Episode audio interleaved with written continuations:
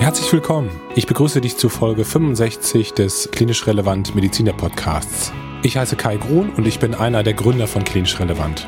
Falls du noch nicht weißt, was klinisch relevant überhaupt ist, dann kann ich dir kurz erzählen, dass wir eine Plattform für medizinische Fortbildung sind und euch unter anderem kostenlose und unabhängige Fortbildungsinhalte im Audioformat bieten, die ihr jederzeit und überall anhören könnt.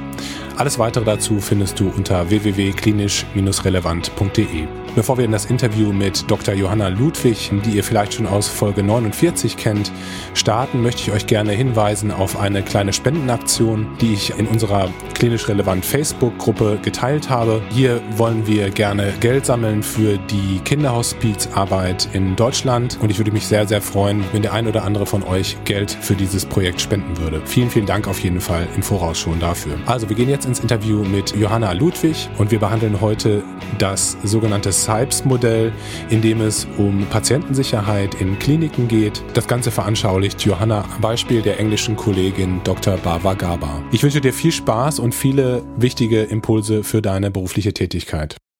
Ich bin sehr stolz und sehr froh, dass ich heute ein zweites Mal mit Johanna Ludwig sprechen kann. Ihr kennt Johanna schon hoffentlich aus dem ersten Podcast, den wir mit ihr gemacht haben. Da haben wir über das Thema Weiterbildung gesprochen. Johanna, du arbeitest ja als Unfallchirurgin in Berlin, hast aber auch in Oxford das Zusatzstudium Surgical Science absolviert. Wir wollen hier heute sprechen über das sogenannte SIPES-Modell, in dem es grob um Patientensicherheit in Kliniken geht und über den Begriff Human Factors in der Medizin. Johanna, wie definiert man diesen Begriff Human Factors? Genau, Kai, ich freue mich, dass ich heute wieder hier sein darf und euch was über ein Thema erzählen darf, das für mich selber ziemlich wichtig ist und wertvoll ist, dass ich das kennenlernen durfte. Das ist ein Teil von meinem Studium, da ging es ja viel drüber. Ähm, ich will das heute mal nur so anreißen, um verständlich zu machen, um was es da geht und vor allem, wie sehr das unseren klinischen Alltag beeinflusst und ähm, was es verändern kann, wenn wir versuchen, das mehr zu verstehen und äh, mehr zu beeinflussen vor allem. Ähm, ich will das ein bisschen interessant gestalten, weil jetzt so eine trockene Vorlesung, das ist immer nicht so meins.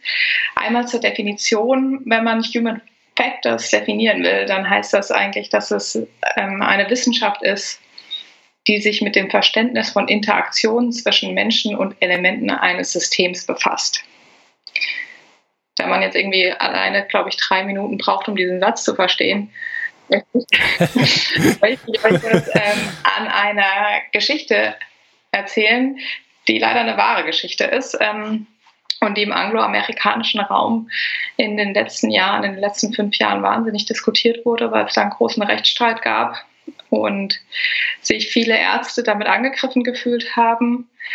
In der deutschen Presse habe ich es nicht erlebt.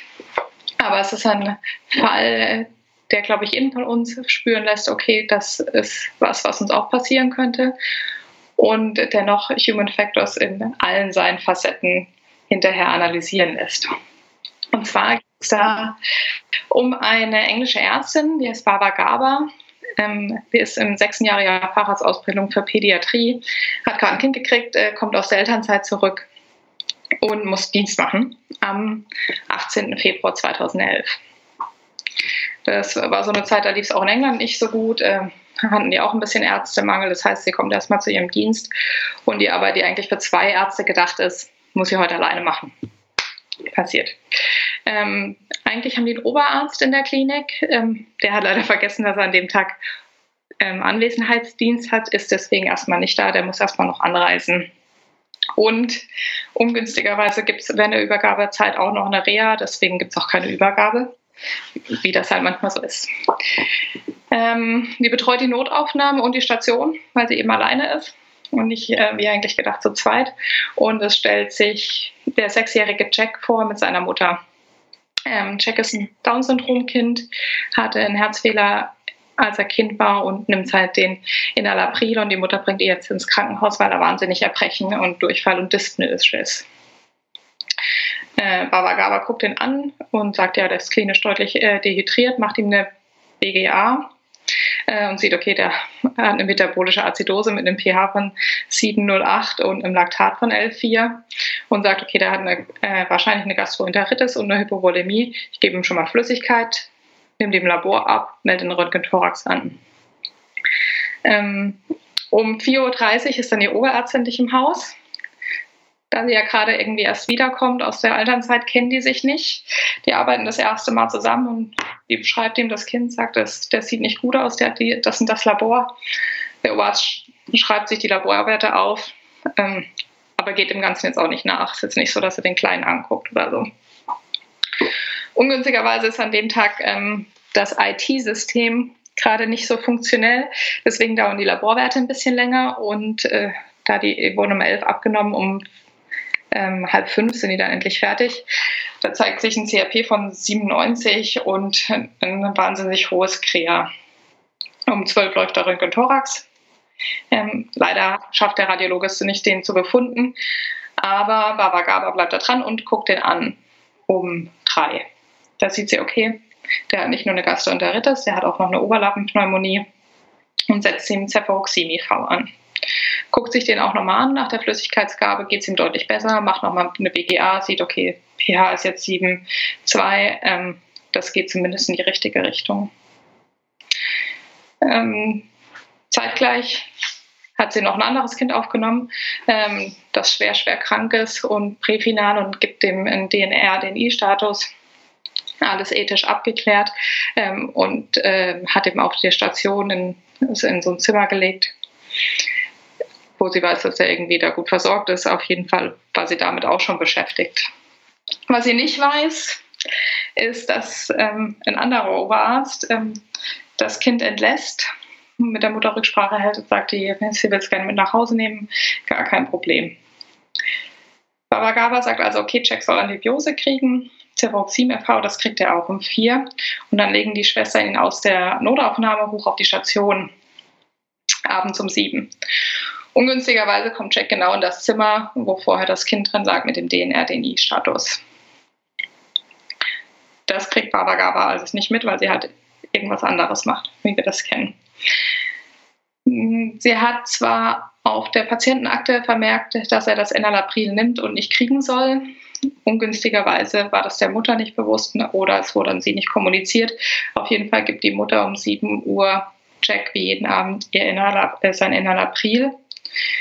Um 8 Uhr in, der, in den Abendstunden wird Chuck äh, reanimationspflichtig, wird reanimiert von dem jüngeren Assistenzarzt der Pädiatrie und dem Anästhesisten.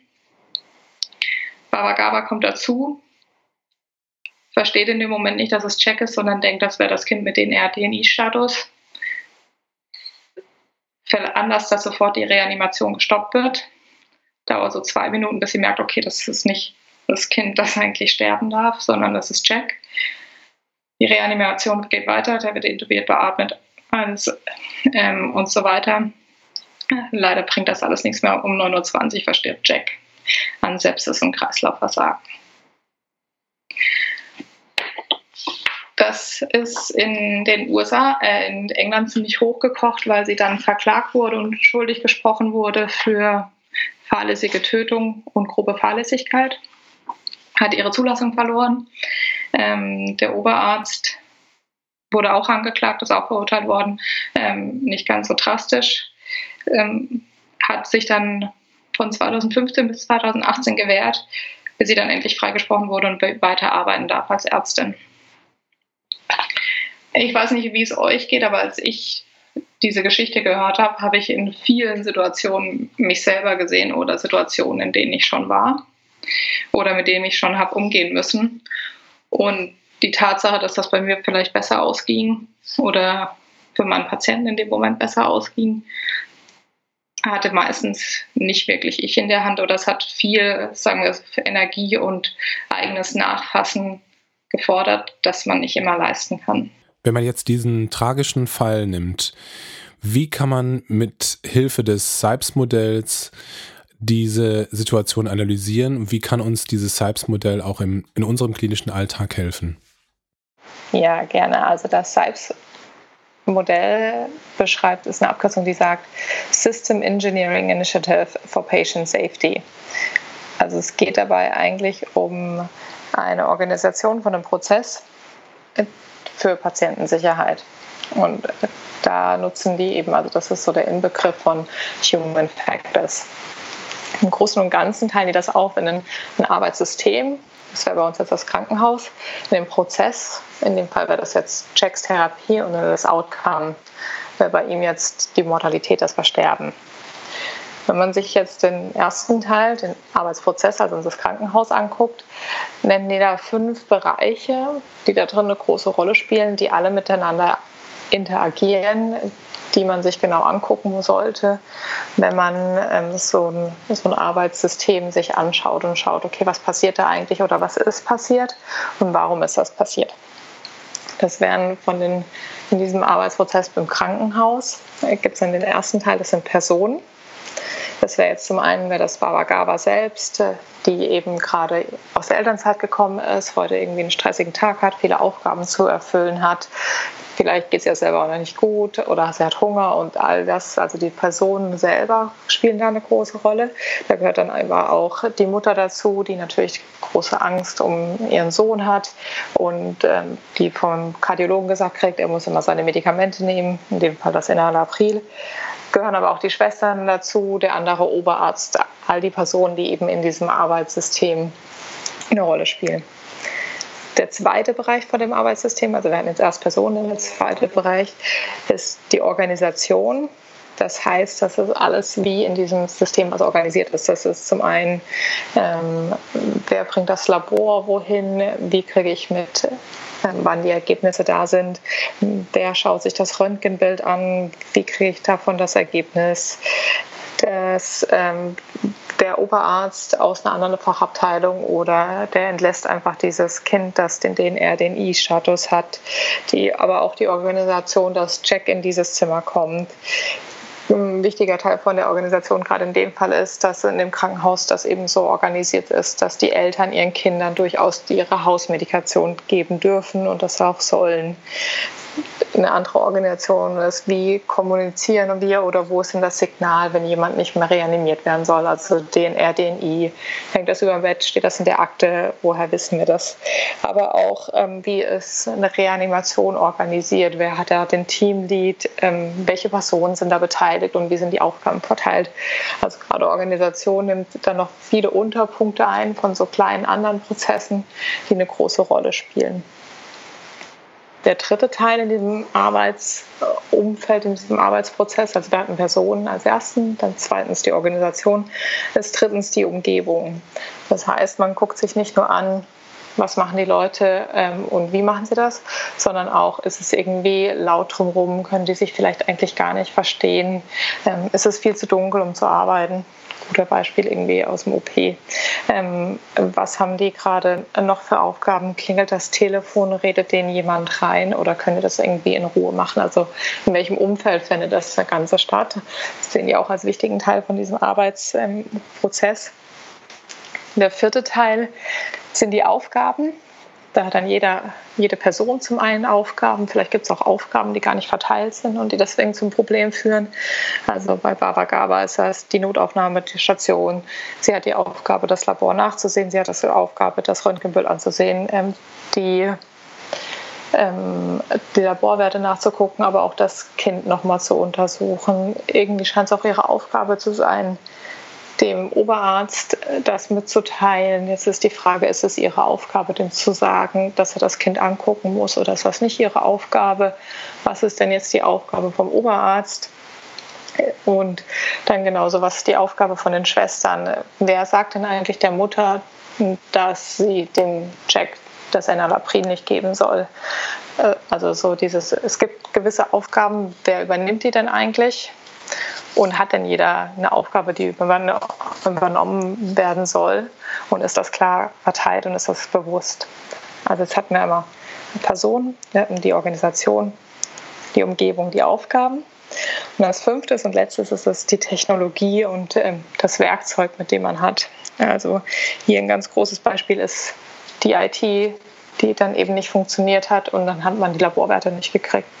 Dann die Frage, IT wird immer mal nicht funktionieren. Wie handhabt man das dann? Oder wie könnte man sogar die IT noch verbessern? Also wenn man jetzt sich das genau anguckt, er hat irgendwie ein CRP von über 90, hm, macht das irgendwie Sinn, dass das kommuniziert wird, ohne dass man das aktiv nachgucken muss, weil das kann ja immer irgendwie vergessen oder hinten angestellt werden, gerade wenn Werte wichtig sind. Jetzt um den Arbeitsprozess nochmal zusammenzufügen, wäre das also erstens die Person, zweitens die Organisation, drittens die Umgebung, viertens die Aufgaben und fünftens die Technologie. Das heißt, wenn ich mir dann jetzt so einen Prozess angucke wie Checks Behandlung, dann ist immer die Frage, was ist denn eigentlich passiert? Und das ist die Antwort nicht nur, Check ist gestorben und irgendwie wurde aufgehört zu reanimieren, sondern es sind zwischendrin ja immer ganz viele kleine Sachen passiert, wo eben unterschiedliche Personenorganisationen, Umgebung, Aufgaben und Technologien in irgendeiner Weise involviert waren. Das ist die Frage, welche und welche Aufgabe haben die erfüllt, welche Aufgabe hätten sie erfüllen sollen und entweder warum ist das nicht passiert oder wie könnte das besser passieren.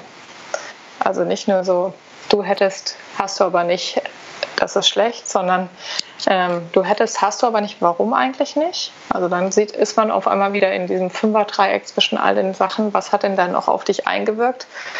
Können wir da das irgendwie verbessern? Oder gibt es vielleicht was ganz anderes, was dazu führt, dass wir das drumherum verbessern und dass das nicht passiert?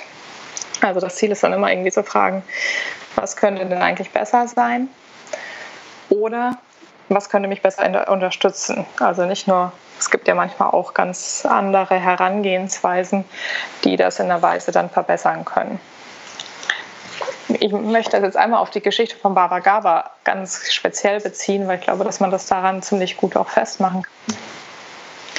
Und wenn man es jetzt angucken, ähm, zum Beispiel, also das ist jetzt, wie gesagt, das ist nicht strukturiert analysiert, da haben wir jetzt keinen Prozess irgendwie dargestellt mit äh, einem Haufen Flipcharts und wer macht was oder so. Das ist eine deutlich mehr Arbeit, aber nur um mal so ein Verständnis zu geben, was denn da mit gemeint sein könnte, wäre also zum einen Organisation und Umgebung, die eben darauf eingewirkt haben, war die Eltern geben halt die Medikamente an die Kinder.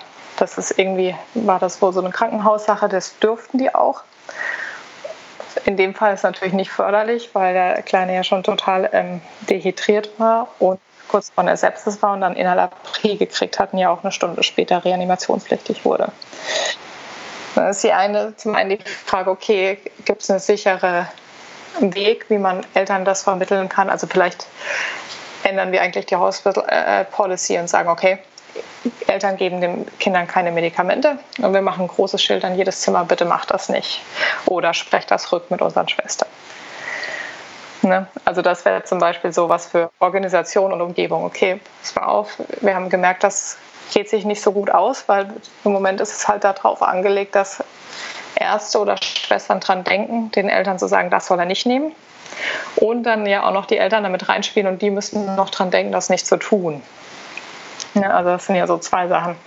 Das wäre zum einen ähm, eine Sache. Zum anderen habe ich vorhin schon mal gesagt, die, wenn man jetzt nur auf die Technologie guckt, wenn die jetzt gut funktioniert, wäre natürlich die Frage, okay, wir wissen Kinder irgendwie, die neu kommen und ein CRP von, lass uns sagen, über 70 haben, die sind meistens schwer krank. Dann macht das Sinn, wenn man schneller reagiert und dann kann man da vielleicht das ist jetzt auch schon, was Technologien ja alles möglich machen können, kriegt man automatisch eine Nachricht, pass mal auf, wir haben ein CRP von über 70. Noch bevor ich irgendwie das Computersystem wieder hochfahre, mich irgendwo einlogge, dran denke, ah, da wollte ich ja noch nachgucken, wo liegt der jetzt eigentlich? Das wäre ein Beispiel für Technologien. Und ein anderes Beispiel für Personen und Aufgaben wäre jetzt, wenn man sich diese Reanimation anguckt, die reanimieren Baba Gaba kommt da rein und sie bricht das ab, weil sie denkt, okay, das ist das, das Kind, das eigentlich palliativ ist. Ne? Da wird dann natürlich, denkt man sich, ja, was, aber wenn man sich die Umgebung von so einer äh, Reanimation anguckt, dann ist das meistens laut, es passiert ganz viele Sachen, alle sind total aufgeregt. Ne? Und dann muss man sich vielleicht überlegen, okay, das ist ja was, was man regelmäßig auch trainiert. Vielleicht trainieren wir dann auch, okay, Handover oder wir machen eine klare Aufgabenverteilung. Der Teamleader, der kommt, der entscheidet das. Und bis irgendwie nicht eine Übergabe von einer halben Minute gemacht ist, wo gesagt wird, das ist das Kind und das ist das Ziel, ähm, stoppt keiner die Reanimation. Weil wahrscheinlich einer mal gesagt hätte, das ist Check. Und der kam in der Gastroenteritis und jetzt reanimieren wir ihn. Hätten sie wahrscheinlich die die Reha nicht gestoppt. Aber das ist dann so, dann muss eben sowas irgendwie auch organisiert sein und dazu muss man ein Handover oder eine Reha ähm, auch strukturieren und irgendwie einen klaren Ablauf dazu finden. Da sind wir wieder bei der Checkliste.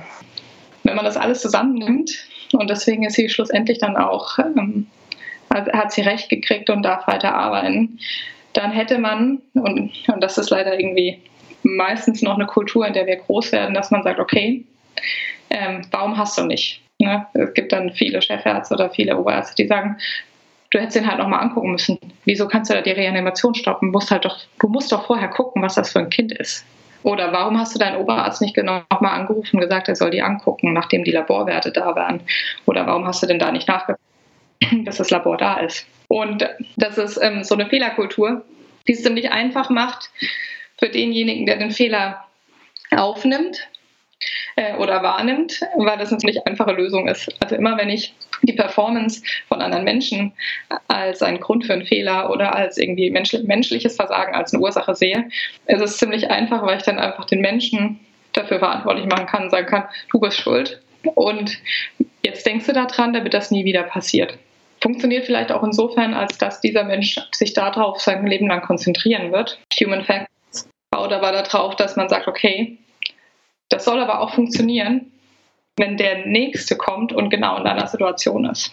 Das heißt, wir sagen immer so gerne, Irren ist menschlich und Menschen ändern sich nicht. Und das passt einfach auch auf viele Sachen in unserem ärztlichen Leben oder in, dem, in der Art und Weise, wie wir arbeiten. Dass man einfach gewisse Sachen macht oder gewisse Sachen vergisst, das gehört einfach zu einem menschlichen Dasein. Das werden wir auch nie einfach hundertprozentig ablegen können. Und das System, in dem wir arbeiten, ist eigentlich dazu da, dass es so konstruiert wird, dass es uns unsere bestmögliche Arbeitskraft ermöglicht. Aber das heißt, äh, habe ich dich richtig verstanden, dass dieses Sipes-Modell mit dem Ziel entwickelt wurde, solche Fehler zu vermeiden? Oder gibt, also ist das letztlich nur erstmal ein Analysetool? Ja. Also das ist ein Analysetool, das sich das aber so analysieren lässt, dass du die Fehler vermeiden kannst der Zukunft. Also das, das würde jetzt ein bisschen zu weit gehen, da gibt es ganze Studiengänge drüber, aber die Idee ist dann schon, dass man sagt, okay, wir gucken uns jetzt diesen, diesen Fall mal an und schauen, wo ist es denn überall schiefgelaufen und wie können wir es verbessern, dass das der nächsten Person nicht passiert. Ähm, es gibt was relativ einfach zu verstehen ist, es gab viele Fälle, wo falsche Medikamente gegeben wurden an Patienten. Und dann hat man einfach den Prozess mal analysiert, was den Schwestern machen. Der Patient soll ein Medikament kriegen zu, er kriegt es. Also von ich verordne es zu die Schwester liest es ab, zu die Schwester stellt es zu, es landet am Patientenbett, zu der Patient nimmt es. Da gibt es ja irgendwie 2000 Schritte zwischendrin. Die wurden alle analysiert und dann wurde sich angeguckt, was passiert denn dabei.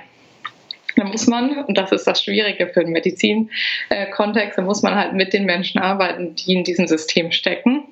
Es geht dann nicht, man sagt einer, so, wir machen das jetzt so und so, und dann hat man meistens das Problem damit nicht gelöst, weil man sich es vorher nicht angeguckt hat. Und das Problem von zum Beispiel äh, Medikamentenadministration hat man ähm, so gelöst, dass man gesagt hat, ganz oft passiert das, weil die Schwestern, die die Medikamenten stellen, in dem Moment irgendwie unterbrochen werden. Und dann kann man natürlich sagen, ihr müsst euch halt konzentrieren, lasst euch halt nicht ablenken. Aber das ist halt wieder das, was nicht zum Ziel führt, sondern dann hat man, ist man dazu übergegangen, dass man sagt, okay, das macht man in der Zeit, wo eh nicht so viel los ist. Das macht eine Schwester und da kommt ein Schild an die Tür, zu der Zeit darf sie keiner stören. Dann gibt es irgendwie eine zweite Schwester, die das nochmal kontrolliert, weil sie hat trotzdem das Gefahr, dass das falsch gemacht wird. Und die Schwester, die das irgendwie abgibt, kriegt einen roten Kittel dann, da steht auf, Medikamentenausgabe, bitte stören Sie mich nicht. Ne? Also es gab dann ganz viele Verbesserungsprozesse. Die haben gezeigt, dass sie damit signifikant die Falschrate von Medikamentengabe reduzieren können.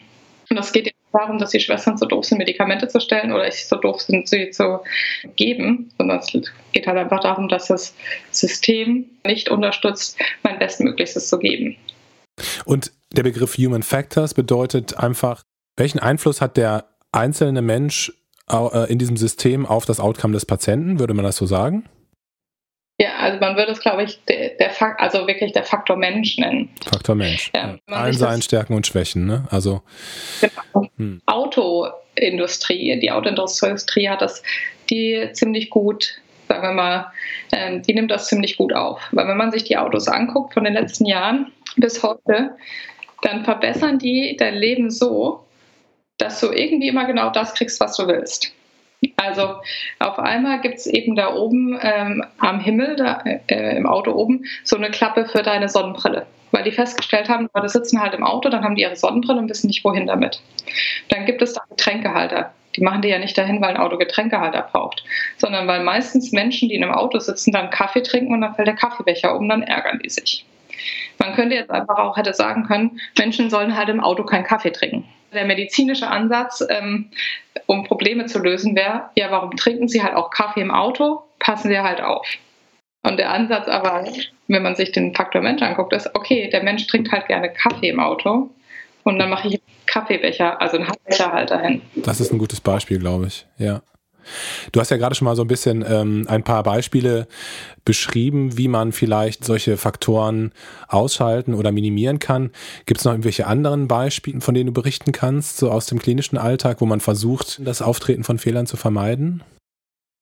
Genau, also ich glaube, was, was einem selber ganz wichtig werden muss, ist, dass man Fehler, wenn sie eben auffallen, in der Art und Weise hinterfragt. Also ich hatte ähm, wir haben eine OP-Checkliste. OP-Checklisten sind übrigens ein Hoch auf Atul Gawande, ein Meisterbeispiel von Human Factors, weil sie einfach, ja, wir wissen alle, auf was für das es wichtig ist, auf welcher Seite wir operieren.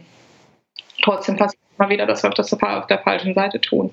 Wir wissen alle, dass es wichtig ist, dass wir wissen, was der Patient für Allergien hat. Wir sind ja nicht bescheuert.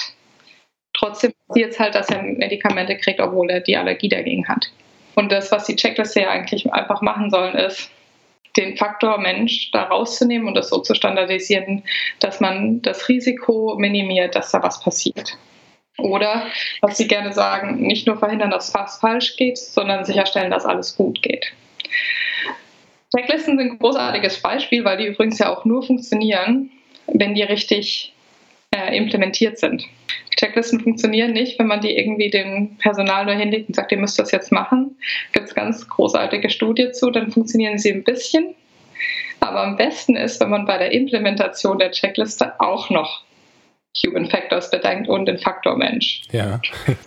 äh, genau, das ist ein ganz, ganz großes Beispiel dafür. Ich stand ähm, vor zwei Tagen wieder in einem OP und habe einen langen ähm, Oberarmnagel gemacht. Und das ist ein großartiges Beispiel dafür, da muss man den Markraum aufbohren. Also ich nehme den ersten Markraumbohrer, der geht rein, ich nehme den zweiten Markraumbohrer und dann guckt man ja ungefähr immer, wie weit der drin war, oben, ne, weil man kann ja nicht jedes Mal röntgen und orientiert sich daran, wie viel noch raussteht. Macht das Sinn? Das macht Sinn, ja. Für einen Nicht-Orthopäden? Ja. So, Für einen also, macht Sinn. Ja. der zweite Bohrer steht ungefähr gleich viel draus, okay, der war so äh, gleich viel drin in den dritten Bohrer und mache den rein und denke mir, warum geht er nicht tiefer? Und das Ding klackert schon und das ist nicht das, was ich ausgemessen habe. Und der steht aber irgendwie 10 cm weiter raus als vorher. Und ich drücke und ich denke mir, es geht aber da einfach nicht weiter. Und das, der, der Ton ist auch echt kein guter. Was ist denn jetzt hier das Problem? Mache ich ein Röntgenbild und sehe, nee, der ist schon ganz unten am Humerus. Nehme das Ding aus und gucke das an. Die ersten zwei Bohrer sind einfach kürzer als die nächsten zwei Bohrer.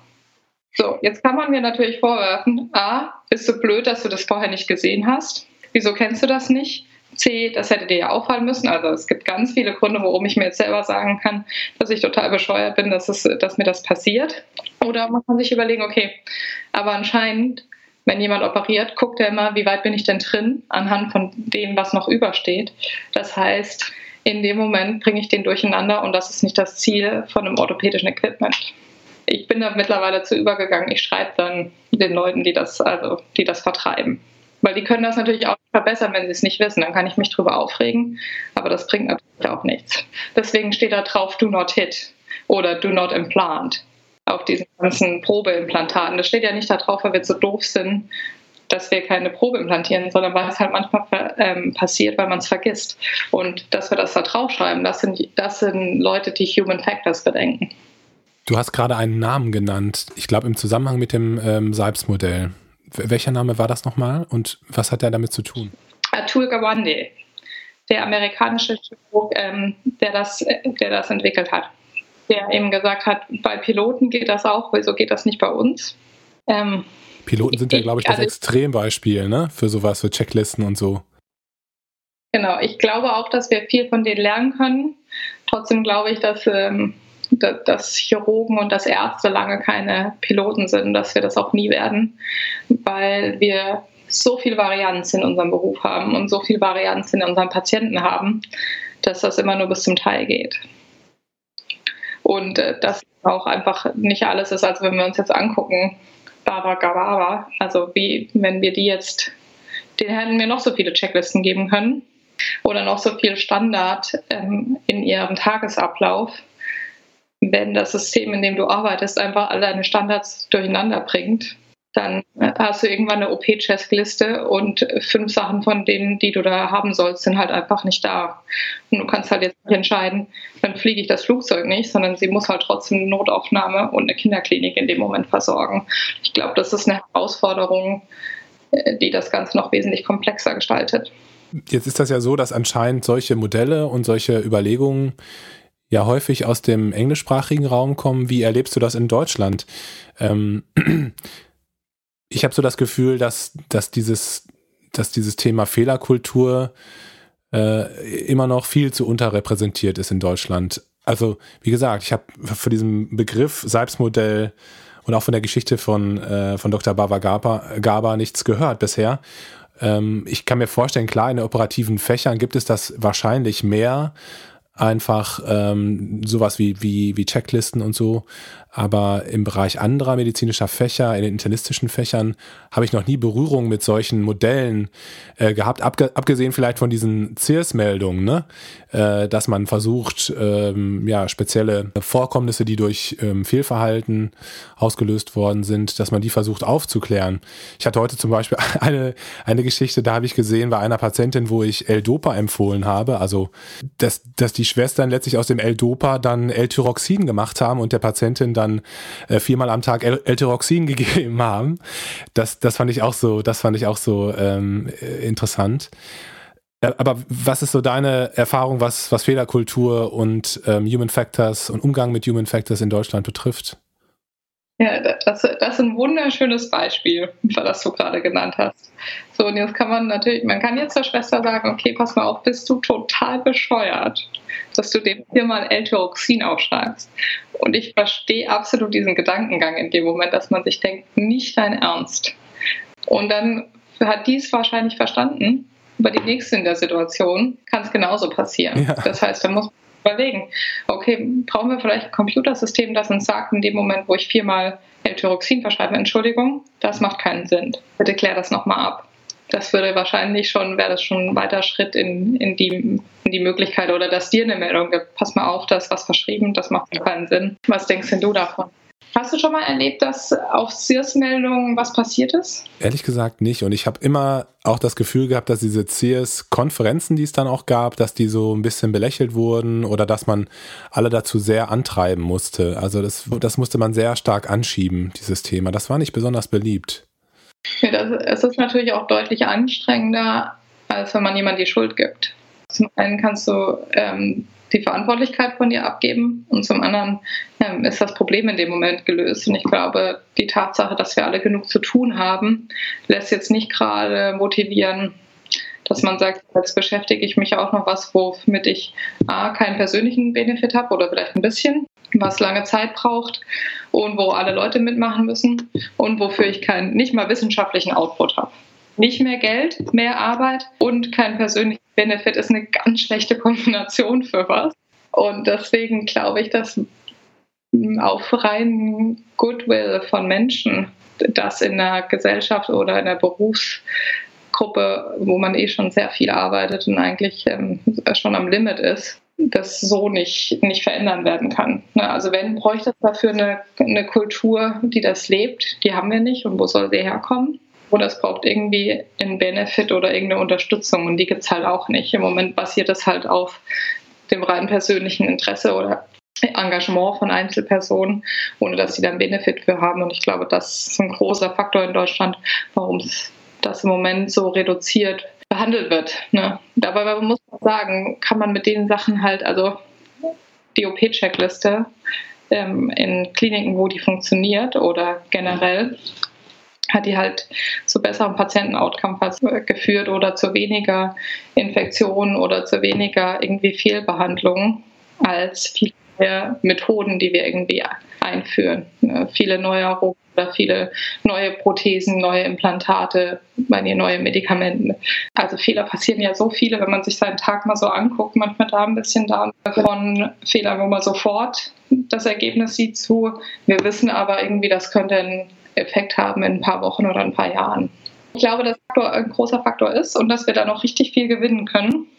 Nur muss man natürlich die Leute auch ausbilden, wie das geht. Wie willst du denn, also jemand, der jetzt in der Kultur groß geworden ist, wo man immer sagt, pass mal auf, der ist schuld oder du bist schuld, das machst du nie wieder so, das hast du jetzt einmal so gemacht, das machst du nie wieder so. So, lass uns das mal analysieren und gucken, wie wir es das nächste Mal so gestalten können, dass jemand anders eine bessere Arbeitumgebung hat. Dazu ich, also ich habe das jetzt gelernt, aber es war ein anstrengendes Studium und ich musste vieles neu verstehen. Und ich glaube, das ist viel zu erwarten von jemand, der da einfach reingeschmissen wird. Aber nochmal, um zurückzukommen auf meine Frage, also besonders weit verbreitet in Deutschland ist es nicht, oder? Also ich kenne wenige Menschen, die, mir, die wissen, was Human Factors sind. In der Medizin. Ja, in der Medizin. Ja, ja. Deswegen auch so ein bisschen der Vorschlag zu dem Podcast, weil ich so einige, ich mit denen äh, kam das Thema auf und ich habe gemerkt, dass das Verständnis davon was ganz, ganz anderes ist, als es ist. Total spannend und ähm, ja, ich finde auch dieses äh, Beispiel, das du mit dem Auto genannt hast, total gut, weil ich meine, klar, äh, so Entwicklungen wie den Getränkehalter, das ist, äh, das ist was Gutes, aber auch sowas wie ein Bremsassistent, ne? Also so, so, ein, so ein Abstandshalter sozusagen ich finde, da kann man ja auch nochmal die Brücke schlagen zur Digitalisierung in der Medizin. Ich bin nicht der Meinung, dass die, dass die Digitalisierung uns natürlich alles abnehmen kann, aber wie du es gesagt hast, äh, die Tatsache, dass wenn der Arzt in einem digitalen äh, System einfach Medikamente anordnet, das schließt ja mehr oder weniger aus, dass damit eigentlich Fehler passieren können. Also dieser Fehler, den ich gerade geschildert habe, mit einer vollkommen anderen Medikation, der hätte ja nicht passieren können, wenn man das äh, Medikament äh, im System angeordnet hätte für die Schwestern. Ähm, dann hätte, dann hätte sie ja diesen, dieses Medikament einfach nur aus dem, aus dem Schrank nehmen müssen. Das war ja wahrscheinlich ein, ein Lesefehler, ne? Aber solche, solche, solche kleinen Dinge können natürlich den Alltag verbessern, ne? Jetzt im Hinblick ja, auf Digitalisierung und Medizin. Ja, man kann dir jetzt natürlich sagen, du sollst ordentlicher schreiben. Und damit hätte man das Problem eigentlich auch gelöst. Jetzt muss man sich aber, wenn ich jetzt wieder das Salbs-Modell stecke, dann bist du halt die Person, die in dem Moment äh, wahnsinnig viele Aufgaben hat, eine Technologie hat, wo du mit ähm, Papier und Stift da stehst, der hoffentlich in dem Moment schreibst und deine Umgebung einfach eine Laute ist und du unter einem zeitlichen Druck stehst. Und dann, aber denk doch einfach bitte dran und schreib ordentlich. Ne? So dieses ja, aber der Mensch an sich neigt halt einfach dazu, dass wenn er viel zu tun hat, es laut um einen herum ist und man äh, irgendwie abgelenkt ist und 30 Sachen gleichzeitig macht, dass man dann nicht mehr so schön schreibt. Super spannend. Angenommen, man, man findet das auch äh, spannend, was du gerade erzählt hast. Man möchte sich weiter damit auseinandersetzen. Gibt es Literatur, die du empfehlen würdest? Gibt es äh, Links, die du empfehlen würdest? Genau, also es gibt ähm, man Human Factors oder Ergonomics. Gerade im, in der Technologie hat man sich damit viel auseinandergesetzt, um Fehler zu vermeiden weil das nämlich bei anderen Sachen relativ teuer ist, zum Beispiel in der Autoindustrie. Ähm, ansonsten würde ich, äh, also würde ich empfehlen, das einfach mal ähm, zu googeln. Es gibt viel Literatur darüber, auch in der medizinischen Fachpresse, wie Leute schon daran gegangen sind, Probleme zu beheben durch Human Factors oder durch die Analyse derselbigen oder man darf sich sehr gerne auch bei mir melden. Also es gibt da verschiedene Analysemethoden, die man dann anwenden kann. Nennt sich Bowtie Model oder Lovebug Model oder ein einfaches Process Mapping, äh, die man da ziemlich einfach ähm, anwenden kann, um das Ganze, dem Ganzen mal irgendwie so ein breites Spektrum zu geben, sich selber damit auch sortieren, weil das eine große Gefahr auch immer ist, ich habe die Lösung und die Lösung ist aber vielleicht auch eine andere. Also gerade dein Beispiel mit den Medikamenten. Vielleicht ist einfach die Lösung auch nicht irgendwie in IT-Systemen, wo du das eingibst, damit die das lesen können, sondern die Lösung könnte genauso gut sein, dass man dir jeden Tag eine halbe Stunde einräumt, wo du in der Ruhe in deinem Schreibtisch sitzt und ordentlich schreiben kannst. Ne? Also das ist so dieses, man muss dann einfach eine Ebene höher gehen, seinen ersten Gedanken mal ausschalten und das kann man, da gibt es sehr schöne Modelle, wo man das einfach machen kann, die auch Spaß machen, weil man dann irgendwie auf einmal eine andere Blickwinkel für Probleme sieht und andere Lösungsmöglichkeiten. Äh, Steve Jobs das mit dem iPhone gemacht hat oder mein Lieblingszitat diesbezogen ist ähm, von Henry Ford, der damals gesagt hat, if I had asked them what they wanted, they would have said faster horses. Aber eigentlich geht es darum, schneller von A nach B zu kommen. Ja, das ist ein sehr, sehr schönes Zitat. Ich fand die Geschichte von, äh, von der Kollegin aus England fand ich sehr eindrücklich, weil ich dir auch die ganze Zeit gedacht habe, Mensch, wie viel kann eigentlich auf einmal schiefgehen? Ne? Wie viele, wie viele Sachen können können da in einer Situation äh, falsch laufen, aber es ist so. Es ist in unserem Job ist das so, weil einfach so viele verschiedene Faktoren zusammenkommen. Und es gibt diese Tage, wo wirklich alles irgendwie falsch läuft.